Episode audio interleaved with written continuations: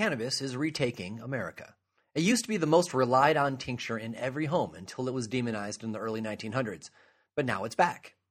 Even more states will legalize cannabis this November. There's enough momentum now between business activists and patient activists that the door on cannabis will simply not close again. Patients everywhere are getting relief from using different forms of the cannabis plant, and entrepreneurs smell opportunity. And many, including myself, are excited to build an industry from scratch. You are listening to the first episode of the Shaping Fire podcast. I am your host, Shango Los.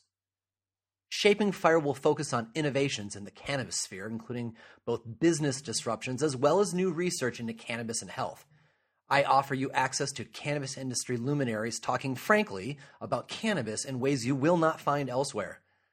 If you have followed me from Ganjapreneur.com, I appreciate that. If you have not heard the 54 episodes of the podcast I founded for Ganjapreneur.com, you should definitely check those out. There is an exceptional amount of smart analysis in those interviews from the top minds in cannabis. But, you know, I wanted to go out on my own, so here we are. Please subscribe to Shaping Fire. Tell your friends about the show set a trend. Today, my guest is Dr. Dominic Corva. Dominic Corva is the founder and social science research director of the Center for the Study of Cannabis and Social Policy, known more commonly as CASP. He was most recently visiting assistant professor in public policy at Sarah Lawrence College, and he continues to be an affiliate researcher at the Humboldt Institute for Interdisciplinary Marijuana Research at Humboldt State University in Arcata, California. His work has been published in the International Journal of Drug Policy, Political Geography, the Annals of the Association of American Geographers, and ACME, a journal of radical geography. His dissertation research examined the political economy of international drug policy in the Western Hemisphere, and his postdoctoral research has focused on the political economy of cannabis agriculture in southern Humboldt County. Today, he's here to talk with me about cannabis policy transfer. So, welcome to the show, Dominic. I'm glad you could join us. Thank you, Shango. Glad to be here.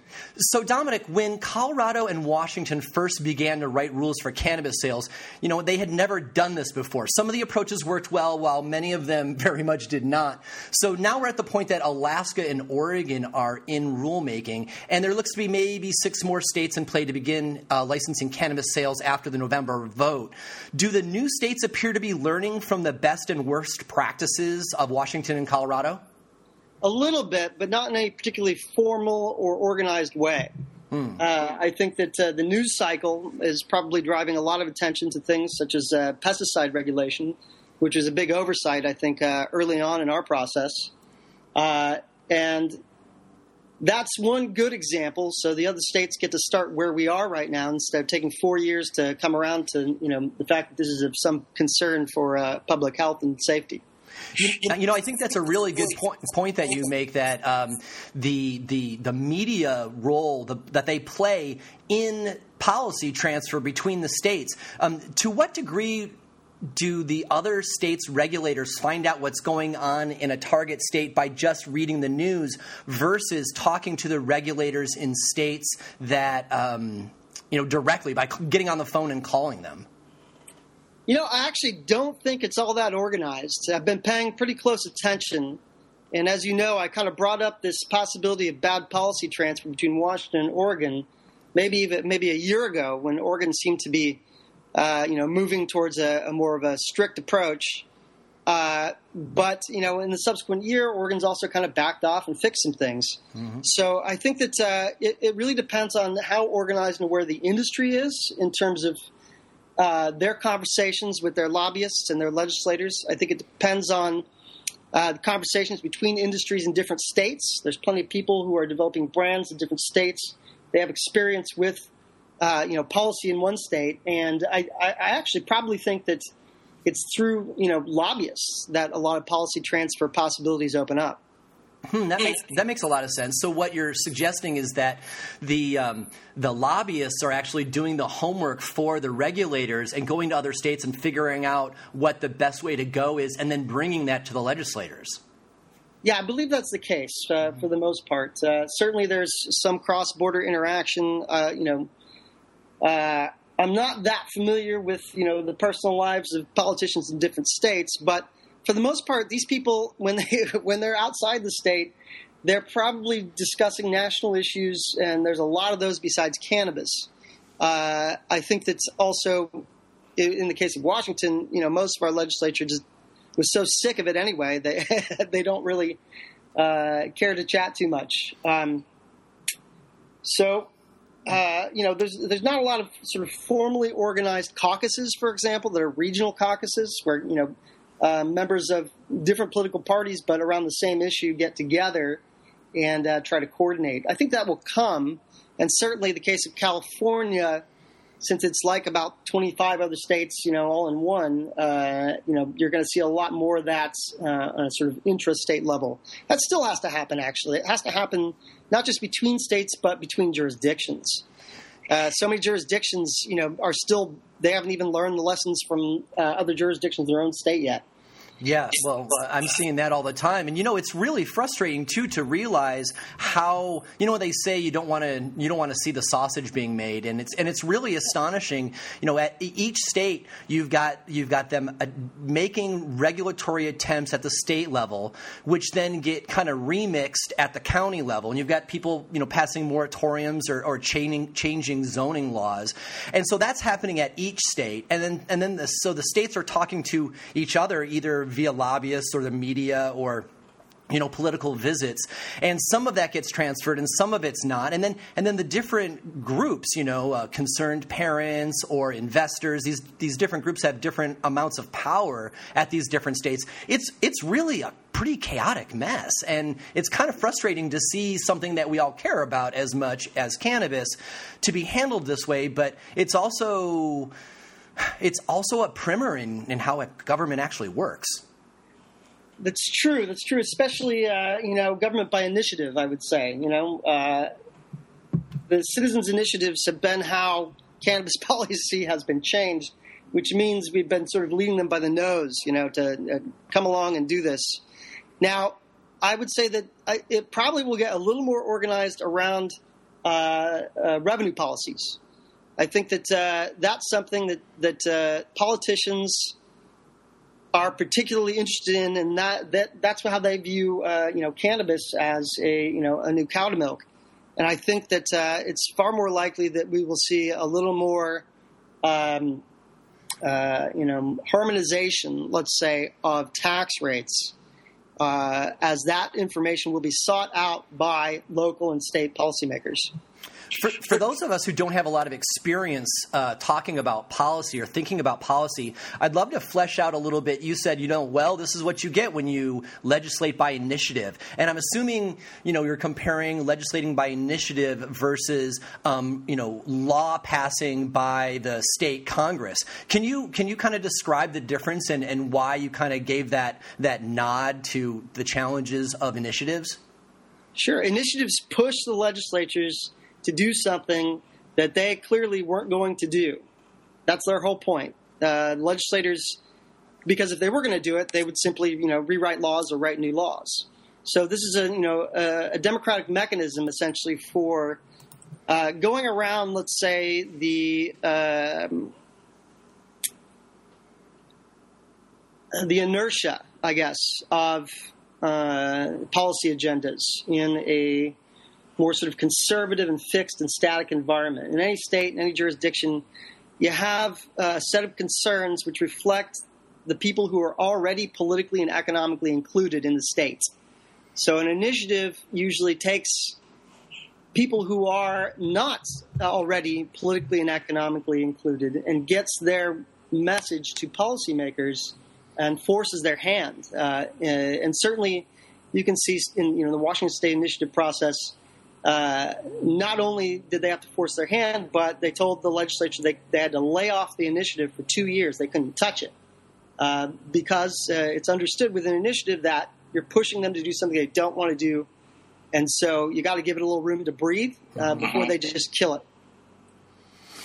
you know that I can see how. Um, I actually I didn't know that they put in the policy that they couldn't touch it for two years, and you know that I can imagine how that actually makes everything that much more challenging because not only are are the people pressuring the legislators to do something that they were not necessarily ready to do, or at the very least didn't have the inertia for, but now suddenly the legislators have to get educated on best practices and how they want to go about it. Maybe not begrudgingly unknowingly, but at least on topics that they were not already educated on. I mean, we saw that um, uh, both in Colorado and Washington as far as um, how they're interacting with patients, and then recently, last legislative session in Washington with the passing of 5052, which was erroneously called the you know the Patient Protection Act, which actually kind of gutted most of the patient's rights, and and we found that you know so many of the legislators were being educated by the commercial cannabis lobbyists. I think that that may have may may be less likely in states where it's not passed by initiative, where the uh, Congress folks have got the ability to to do their homework in advance first. Well, you know, I kind of agree with you there. Uh, I think that's one of the things that we're learning through the cannabis situation is how, in fact, our legislators are educated. And, and the fact is, they're educated usually by industry and particular special interests. So, once the initiative was passed, there was a period of interest formation, right, in the cannabis industry that kind of gathered the, the ones who were a little more organized and had a little more uh, access. In other words, they, they tapped into, you know, folks who, who were a little more politically and economically included already and just used those channels. Then the legislators got educated to the extent they wanted to be educated on, and way more than they wanted to. I mean, it's it's it's they still don't want to be educated, Shango. The, what they want to know is what's the fiscal note how much is this going to cost and how much is it going to bring in and that's about the extent of what they want to know about it hmm. and so this is kind of the um, the danger of it going forward uh, that this will be the primary education that they will receive and the primary mode in which they will operate and uh, and uh, and change laws. I think it's interesting the possibility that there will be more uh, instead of initiative but legislative um, cannabis reforms, we can see that this has happened with medical marijuana in particular already. Obviously, we're probably a long ways off from a recreational law that's uh, passed by a legislator, legislature, uh, unless California happens to, you know, not pass uh, uh the AUMA Act, uh, which it looks like they they will, but it's it's it's up in the air. Um, and so, so it's really, you know, who are the stakeholders really that are kind of forcing legislators to make a decision really uh, and that's really what it comes down to is they're going to make a decision uh, most legislators who are not the primary sponsors of the bill or otherwise part of some sort of political calculus are being told by their party how to vote basically.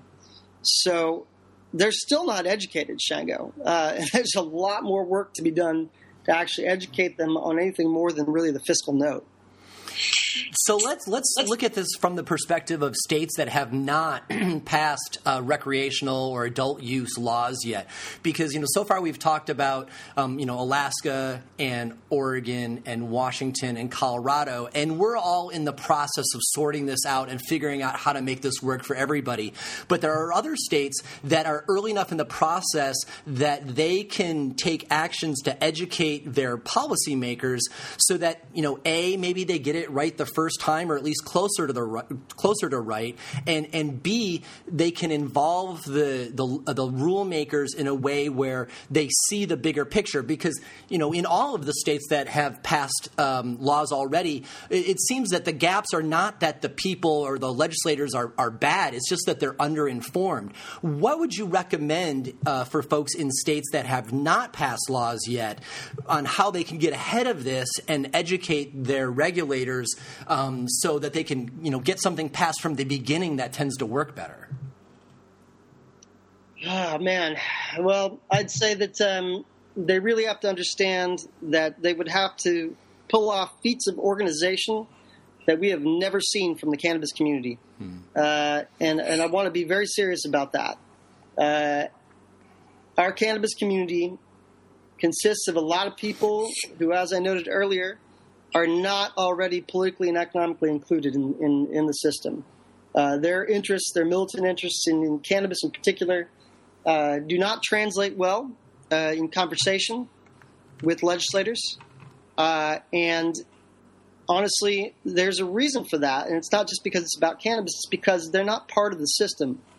uh, could be, you know, tangentially related to the fact that they consume cannabis or have radically different beliefs about uh, punishment in society. But these are minority beliefs, and the only way for a minority to become powerful is to get extremely organized. And I got to say again, the cannabis community has never pulled it off, really. Uh, even in California, for at, at the statewide level, uh, that initiative that Dennis Peron was running was not going to succeed until Ethan Nadelmann came in with DPA money, and uh, you know, actually, you know, changed uh, the language a little bit, and also got the money out there for the signatures. So, for a law to work, our entire culture has to change. Shango, it's got to change from the bottom up. Uh, there has to be more tolerance of, I think, dissident beliefs uh, you know, dissident beliefs. They're founded on evidence in particular. They can be presented logically and isn't as in the interests of the people who otherwise don't really care you know, there's a lot of depressing ideas in that, honestly. But it, it kind of reminds me of that that that um, statement they say, "Oh, you have you go to war with the army you have," you know. And it's like, well, you know, we may want our cannabis scene to get more organized and raise more money and and and be be deeper in our experience, but this is all happening now, and so um, even though it's going to be messy and chaotic, um, hopefully the more states that legalize, the better we're all going to get at it, and uh, and and we can get smoother with implementation as we go. So uh, let's go ahead and take our first short break. Uh, you are listening to Shaping Fire, and we're talking with Dominic Corva. As a business owner, you are incredibly busy. In reality, you are responsible for everything your company does. You have so many responsibilities every single day that often you just don't have the time to really dig into something as deeply as you'd like.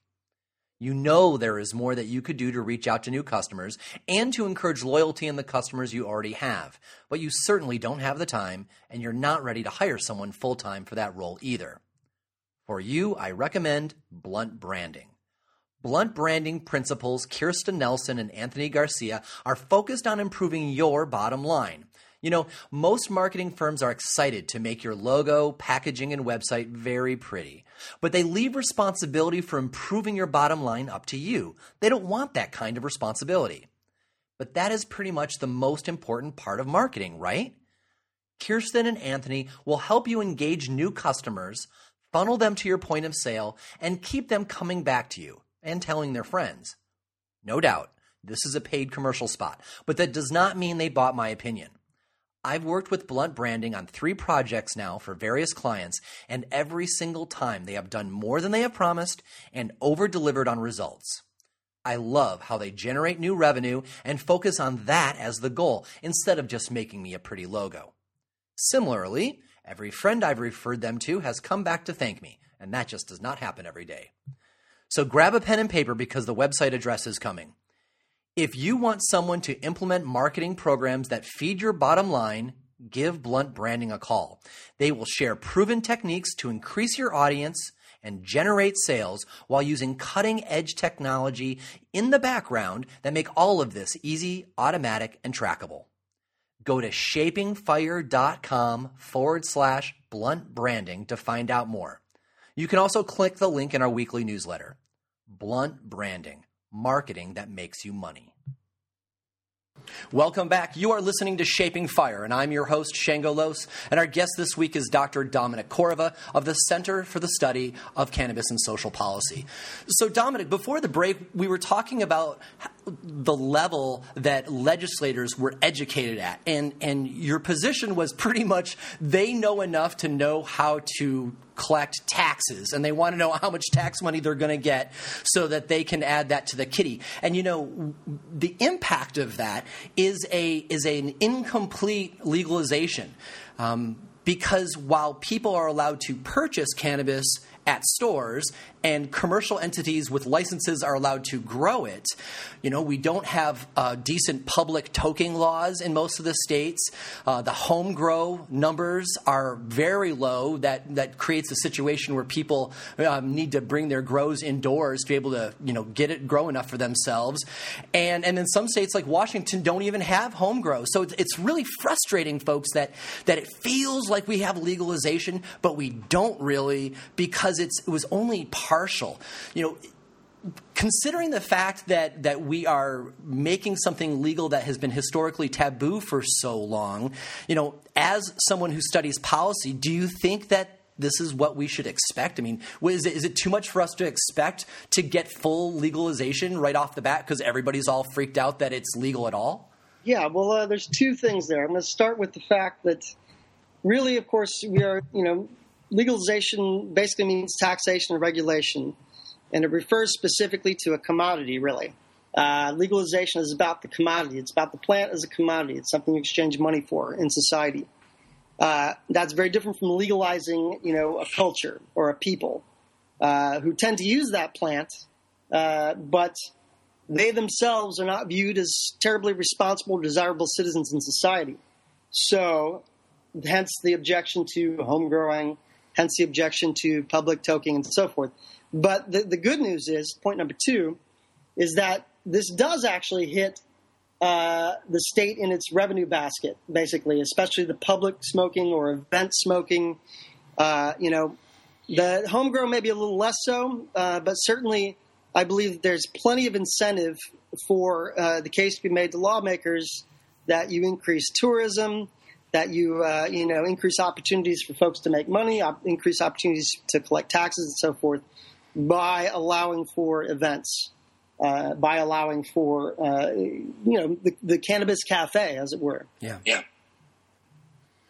So, do you think that it's just a matter of time then that that you know the legislators are putting themselves on enough of a line to allow legal cannabis to exist? Period. And so, after people get used to to what's happened so far, then they're going to move more into you know social uh, you know public social toking places and increased homegrown things like that, where we're just you know baby stepping it?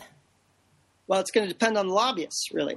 Uh, you know, it's really it's not about them getting used to anything. It's about essentially the priorities of the trade organizations that uh, are learning to use lobbyists, uh, maybe a little bit better than they used to. For many of them, some of them already were pretty good at it, but uh, that's common ground for all of them.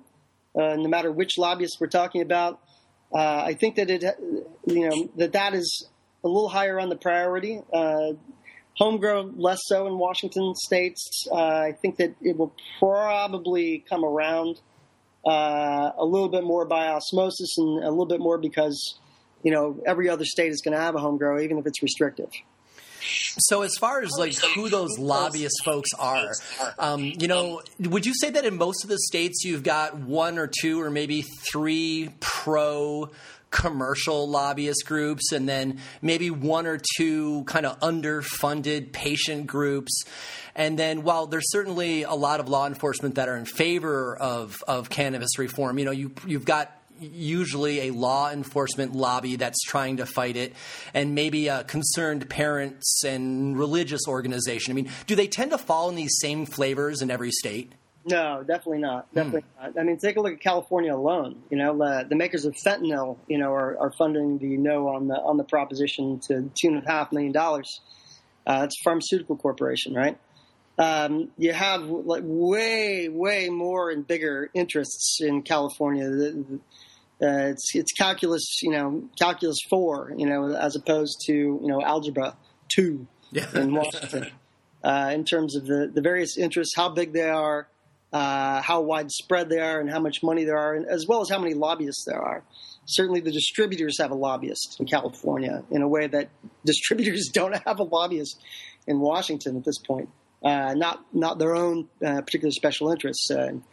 Um, you have much bigger and more powerful dispensaries in certain areas of the state, uh, which are on their own quite distinct in their interests from the producers and processors, uh, as opposed to here where they all kind of like grew up a little bit together because we reinvented the wheel. Um, so California is very different. Uh, other states, it'll be a little bit more, you know, uh, more like you described, probably. But California is just the big whale. You know, it's what it does affects so much of, of the market nationally, even if it's just the California state consumption market, which is, obviously it's not, that uh, it will have a, a, bit more of a distorting effect, I think, on uh, on what the other interests have at their disposal in terms of arguments. Yeah, I think that makes a lot of sense. You know, what's going on in, in California now, their lobbyist groups have had a lot more runway than Colorado and Washington had because, like you said, we reinvented the wheel. We we started from nothing, so everyone was just trying to get up to speed to figure out what the hell was going on to begin with. But California not only has got a long cannabis history, but they've been able to watch policy implementation in the other states. And so now people are taking their positions earlier and with more money. So, all right, so let's talk about California. You know, California is like the eighth largest economy in the world, and and for better or for worse, it does look like uh, the Adult Use uh, Marijuana Act is going to pass. And you know, the passing of that law in California is probably going to hit the industry like a tsunami. You know, what what impact do you see that having on the national conversation, and, and maybe even more importantly, on the cannabis market itself? Well, let me just say that really it was the you know reformation of California's Prop 215 just a year or two ago that has already set off the tsunami you describe. Hmm. Because that, which was legislatively driven uh, and also connected with Gavin Newsom's uh, entrepreneurial policy approach to uh, cannabis politics, uh, that set sort of a, a statewide set of basic conditions for jurisdictions to license and register the cannabis market per se. Now, the first two years of it it really was about and is about just kind of like getting your getting your paperwork in. Now, the Adult Use of Marijuana Act, obviously, you know, when it passes, will have another set of things, but they're not going to be replacing this very recently created medical marijuana thing. They're going to be intersecting with it in terms of the rulemaking, the regulations, and so forth. So the tsunami's already started, but also the full how long it takes for all of this to happen I think that uh, you know the rules are set through like 2023 in terms of when things happen, uh, in terms of permitting and, and, so forth. So you're you're going to be looking at a few years of uh, you know continued volatile growth in California, uh, which of course you know already had the black market tsunami going. So uh, I think the, there's a lot of attention being focused on the initiative. It is significant. Uh, it will bring, I think, new opportunities for new, uh, probably investment uh, players to participate. Uh, but otherwise, will be a continuation of what we've been going. Go, it's been going on since 1970s in California. You know, mm-hmm. the green rush has never stopped in California. It's it started in the 70s and has never stopped. And uh, you know, every year it's gotten bigger. When I arrived in Southern Humboldt five years ago, everybody thought, "Wow, it's just blown up. It's so huge." all these strangers are coming here. It's crazy. I just saw, you know, a note on a, a, recent news article in Humboldt that was talking as though really in the last five years is when it's really blown up, and now it's gotten out of control and so forth. And I was already hearing that five years ago, and then I realized, well, probably five years before that, people were saying that as well. Uh, and certainly the numbers seem to bear out in terms of the California market economy. Do you think that once California does pass adult use, that it's just going to increase uh, uh, investor confidence so that there's just going to be all of these new uh, investment opportunities and laws passed in other states, bec- oh, yeah. providing like California is like a tipping point? Absolutely, absolutely. You know, I mean, people talk about all states as though they're equal. Like when we get to half the states with uh, these laws, then Congress will have to do something. Well, it's it's not half the states; it's the right states, really. Uh, you know, uh, and and California is an incredibly economically powerful state. Uh, its politicians will be, you know, uh, its national politicians are connected from their to the state and local politicians and the political party machines. They will then be able to carry that to Congress in a much more confident manner. Gavin Newsom has really blazed a trail in terms of uh, you know approaching cannabis like uh, you know gay marriage in terms of political capital. So he, he, got ahead of the other politicians. He realized you know this is the way society is going. This is the way you know the public is viewing things now, and you know what? Like I can get support out of it as opposed to it being a third rail that nobody can touch. But you're right. Certainly the um, the nationalization and, and internationalization of investments into uh, the cannabis industry alone that California's situation is going to open up, that will probably be the biggest reverberator in terms of how the messages get national. You know, they haven't even voted yet, and you can already feel it everywhere. You can feel people, you know, expecting it to pass, and therefore they're jumping in early and getting their their ducks in a row and getting their money raised and making their contacts. You can just feel it's like a, a whole bunch of cars that are lined up at a at a starting gate, and they're all revving their engines and burning oil and all ready for it to pass in November to to make the whole thing a reality. It's um, it's actually rather enormous and startling, actually. Yeah, but I mean, I, I, feel like those engines have been revving for a little while now.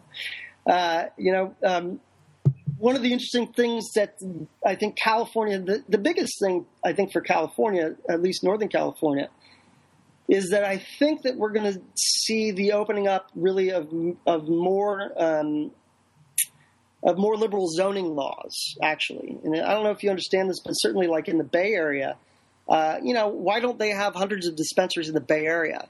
Well, because, you know, over the last 10, 15 years, they reacted to medical marijuana by almost immediately, you know, making it impossible for there to be a location for folks to sell it in a dispensary. It's not that they made it, they outlawed it, they zoned it out. And I think that the, this process will allow for the zoning in of properties, especially of retail stores, because it is kind of ridiculous that the Bay Area has actually so few uh, retail cannabis spots uh, compared to you know Southern California or LA, for example, and probably the highest per capita consumption of cannabis, uh, you know, in the country. Uh, with most of that, you know, I think going through the black market.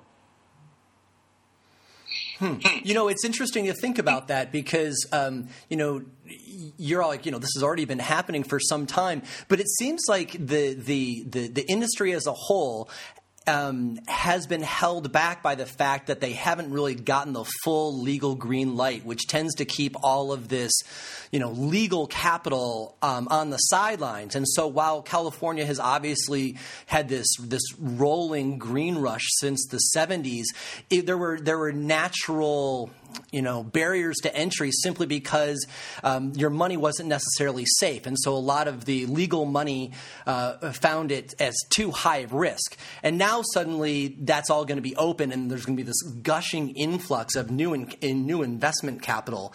Um, it should be very interesting to see um, how much um, you know repetition in the market there is. I, I, I would imagine that there's probably going to be this huge swelling in the market and then you know probably a bubble and then a shaking out of you know secondary and tertiary players that just don't have it in them to hang with in what's going to be such a competitive market.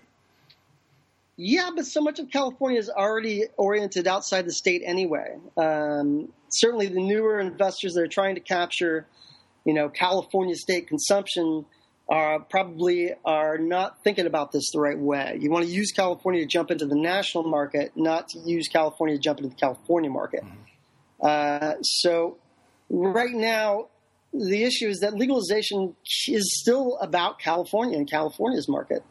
Uh, and now, you know what what AUMA allows you to do is write maybe a business plan with a little more confidence over a longer time frame because you know, you don't have an initiative coming up every year as a possibility to change things. You know, uh, now you kind of have a, a, little bit longer sight and can see how it's going to open up. You can identify, you know, which parts of California are particularly ripe for, let's call it what it is, you know, transitioning from, you know, black markets oversupply into, uh, you know, white market regulated channels. And, you know, what's going to hold that up is going to be taxes.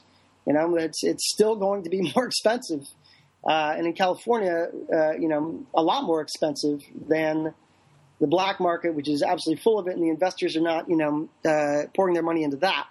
Um, they want to, you know, transform or capture as much of the black market as they can, and they will be running straight into the desire of policymakers to, to put a huge tax on it, a series of huge taxes, local, state, county, uh, they're starting out lower than than we are. Obviously, ours is probably um, you know at 34 percent. I don't think anybody else can be starting with that, but our 34 is another nine plus you know whatever else people put on it.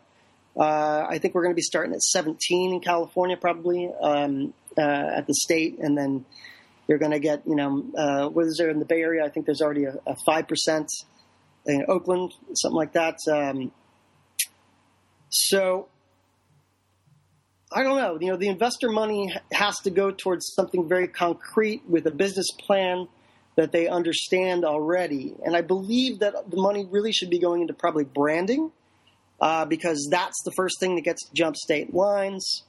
Uh, what they want to do is probably gobble up the smaller actors, uh, buy them out, or take their brand and uh, you know put it on steroids. Mm-hmm. Uh, you know, uh, really ready it for you know something bigger than ca- the California market.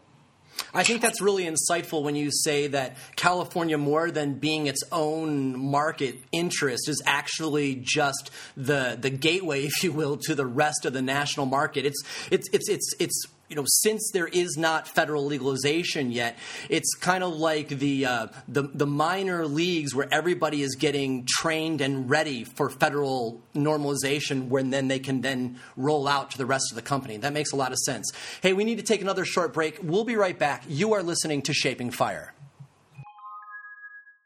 Look inside this crystal ball with me for a moment. I'm looking just a couple months into the future. I'm seeing the future of the Shaping Fire podcast. The show sure has grown. I've continued to interview fascinating cannabis industry luminaries, and our audience has gotten huge. It has doubled and redoubled and doubled again. There are high fives all around the Shaping Fire World headquarters. New listeners are subscribing every day and begin to listen to the back catalog of all the great interviews there. And that is where the Shaping Fire audience learns about your company. You were incredibly smart today to become an early adopter and place a commercial in Shaping Fire's early episodes. If you become an advertiser on the Shaping Fire podcast now, today, you are going to pay a fraction of the cost we'll be asking in just two months. And yet, all the audience that listens to our back catalog of interviews will hear about your company again and again. It's a great deal for you. Pay a small amount now because the show is so new, but take advantage of the huge listening audience we will have forever. This crystal ball is not a smoke dream. Do yourself a solid and contact us today for rates on podcast and newsletter advertising. Email hotspot at shapingfire.com to find out more. Welcome back. You are listening to Shaping Fire. I am your host, Shango Los, and our guest this week is Dr. Dominic Corva of the Center for the Study of Cannabis and Social Policy. So before the break, Dominic, you know, we were talking about how important California was because it's the eighth largest economy in the world, and how even more than just uh, you know wanting to open business there for its own sake, because California is such a big market, of how it's actually a gateway to the rest of the nation um, once uh, federal legalization takes place. And you know, you know, folks who are looking ahead on how their businesses are going to evolve over the say the next ten years, they have to be aware of the possibility of international players as well. Because, you know, once we get to the point that that product can move across state lines, so someone might be able to produce it in, in California or Texas and then ship it to, you know, Connecticut or, or, or Colorado or Arkansas or whatever, once those borders are sorted out, you know that there's going to be people pushing to be able to start um, bringing in product internationally. And, you know, people, places places like Mexico and Uruguay are already thinking about, you know, let's grow outdoor cannabis here, let's convert it into oil, and let's ship that to the United States. You know, what do you think of is the likelihood that that will be an aggressive timeline that will happen rather quickly. Because you know there's a lot of folks who are are planning on producing cannabis oil in the US but if suddenly Mexican cannabis oil is coming in you know to be used in edibles and all you know this huge market you know that's going to just crush the prices here. How do, what do you see in your crystal ball as far as that's concerned? Well it's already happening with CBD uh, you know, in terms of international lines and so forth. It's against the law, but the policy seems to be to let it alone. Uh, I was contacted recently by some CBD company that had, you know opened up in Seattle, and uh, I don't know what they thought I did, but uh, you know they wanted me to, you know, get some advertising from them or something like that. But basically, you know, I was like, well, you know, first of all, I can't do that. We're a federal nonprofit 501c3, and we don't do, you know, we don't buy or sell cannabis. Uh, you know, we're a research service. Uh, but the other thing is obviously the, the, the, international hemp oil scene. You know, a lot of it was in China, probably still is, but a lot of it is now coming from Europe, uh, from German hemp and so forth, and it's being you know shipped absolutely across international lines. It's being shipped uh, products that aren't approved by the FDA. It's being shipped um, powder, crystals, and so forth. Uh, so that's one thing. It's already happening. It's happening especially through CBD. However, uh, you're right. Uh, you know, you got to look at other countries that are going to be willing to export and able to export to other countries before they're able to export to the United States. So Colombia, right off the bat, is planning on essentially, you know, treating cannabis like coca in terms of medical cannabis and exporting it to the rest of Latin America, like Bolivia and Peru export certainly coca leaves to other parts of Latin America. So, uh, you know, Colombia is already on that in Latin America. We'll see what happens elsewhere. Elsewhere in South Asia, you know, in India, certainly there's a uh, Dr. Sunil Aggarwal. You'd have to ask him a little bit more about that. But uh, you know, um, the South Asian markets will cross borders. Although you've got the Philippines right there, and they're ready to kill anybody with, who's uh, you know accused of being a drug dealer right now. So uh, you have some weird things going on. I, I think that with the United States it, it is going to be a while uh, before it's able to cross state lines, and that actually might put us behind in terms of our ability to export our own product because Colombia will have had practice, maybe India will have had practice, and so forth. But the way things work here, um, you got to look at our trade agreements, actually. And it'll be interesting. the moment you start seeing cannabis medical cannabis or otherwise start to be written into trade agreements is when you start to get it across the border. So we have NAFTA, right? We have TPP, we have CAFTA. Uh, we have, you know, actually an interlocking, you know, Byzantine maze of trade agreements all over the world that are the result of the last uh, 30 years of globalization. Uh, and, you know, those things, I think they change slower uh, than uh, our drug policy laws here. So that's one thing that I would I would say is that we're going to develop our own internal, you know, possibly export market. Maybe even we'll start to get if the if Congress doesn't act after California does, maybe we'll start to get like a West Coast trade zone for cannabis or something like that uh, that, that uh, starts to open up. But it's going to be in fits and starts. It's it's really uh, it's a little unpredictable, but certainly I don't think it's happening anytime soon. Uh, I think it's happening outside of our country very soon. I think Colombia is going to be doing it right away.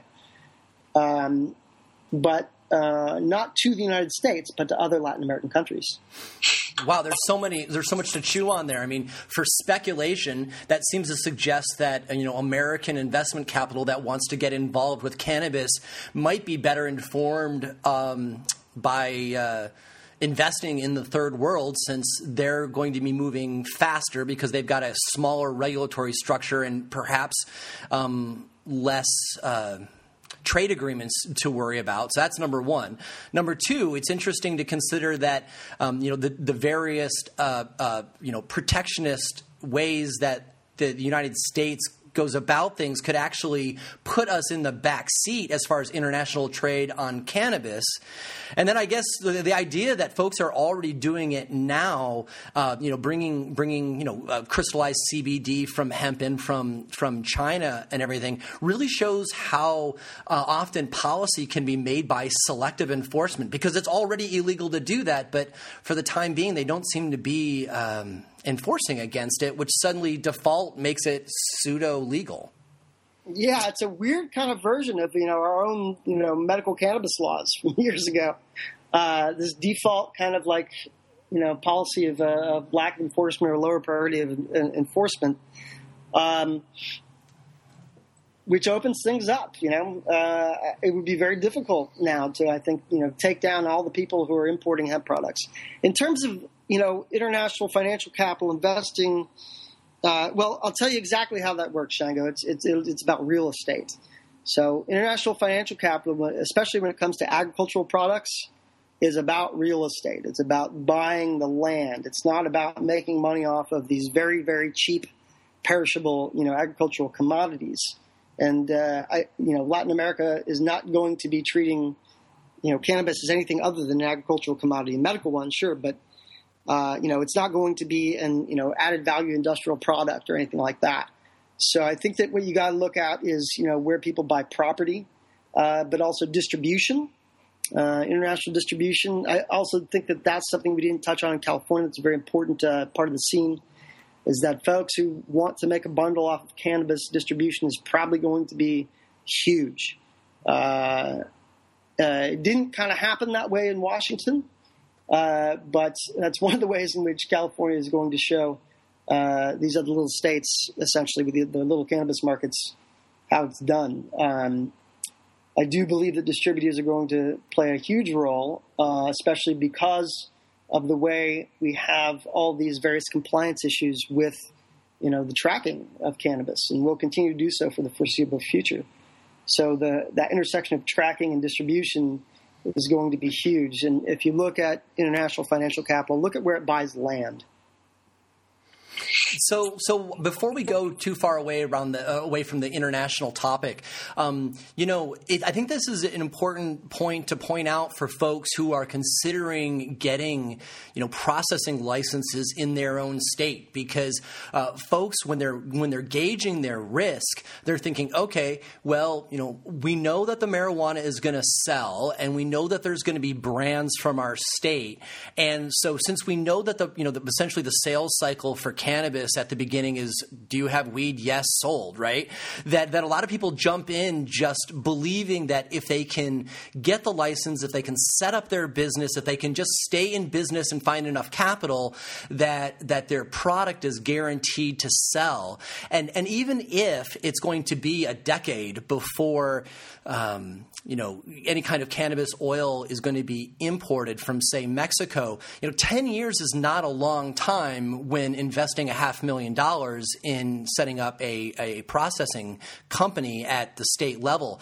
And I think that um, I think that it's a good time to remind folks to gauge their risk and not get in over their heads because you know this this cascade of one tsunami after another, and then the law changes, and now suddenly you know the potential for state to t- state transfer and then international it's going to be a bucking bronco ride for you know a good 20 years and people should make sure that they're ready for that before they invest their retirement capital into it.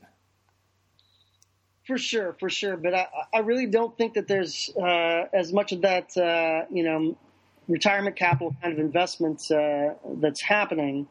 Um, a lot of the startups certainly for our states were, were a little more like that but you know what investment capital likes to do is merge and acquire.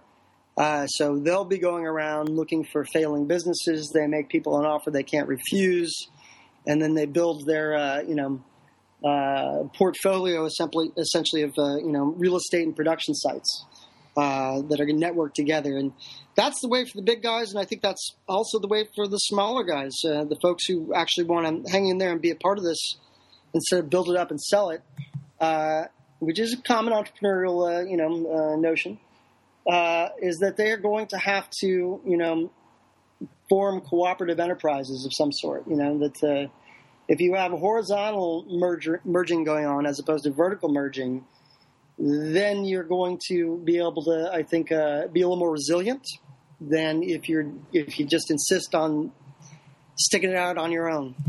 You know, that's a really good point. Just because, you know, I've talked to so many folks in Washington and Colorado and Oregon uh, who have you know started their mom and pop businesses with the intention of going national that doesn't mean that's how it's going to be going forward that's a really good point because now that um, you know uh, traditional investment capital is feeling more uh, confident and and the risk is decreasing, um, we're going to see more businesses taken over by acquisition and by you know more traditional.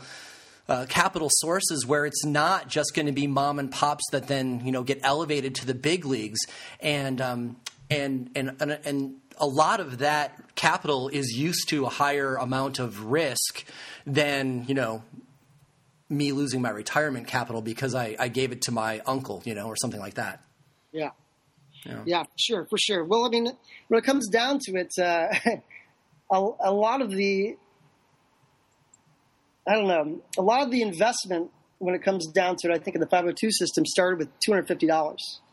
Uh, and everybody who actually paid that 250 bucks and got an application for something in that little 30 day window uh, that we did not know would be pretty much the only window where that could happen. Uh, you know, those licenses be, licenses became commodities. They became commodities when even if they're failing, they became commodities if you know you've lost everything, you can still sell that license basically. So uh, you know, the window for investment in the system for smaller folks, I think that was it. To be honest, uh, you know, in, in, terms of the direct handling, uh, it's going to be tough to break into retail when they open up new retail windows. The state's going to want the same retailers. They're going to want people who've proven that uh, that it's been done. They're going to want people from the list they already have. Uh, so it's very interesting. Uh, in a lot of ways, that dynamic is the same as the New York taxi token, you know, where, you know, you're buying and selling these for, you know, a couple hundred thousand dollars or whatever um, because they're a limited. They've, they've become a commodity themselves. Right. That's right. That's exactly right. Limited edition, scarce resource. Yeah. Right on. Well, cool. Well, very good, Dominic. I think that that's where we're going to stop for today. Thanks for so much for being on the show and making time. You're quite welcome, Shango. It's my pleasure every time. Dr. Dominic Corva is Executive Director of the Center for the Study of Cannabis and Social Policy. You can find out more about CASP at cannabisandsocialpolicy.org. You can find more episodes of the Shaping Fire podcast and subscribe to the show at shapingfire.com and in the podcast section of the Apple iTunes Store. On the Shaping Fire website, you can also subscribe to the weekly newsletter for insight into the latest cannabis news and product reviews. On the Shaping Fire website, you will also find transcripts of this podcast as well. For information on me and where I will be speaking, you can check out shangolos.com. Does your company want to reach our national audience of cannabis enthusiasts? Email hotspot at shapingfire.com to find out how. Thanks for listening to Shaping Fire. I've been your host, Shango Los.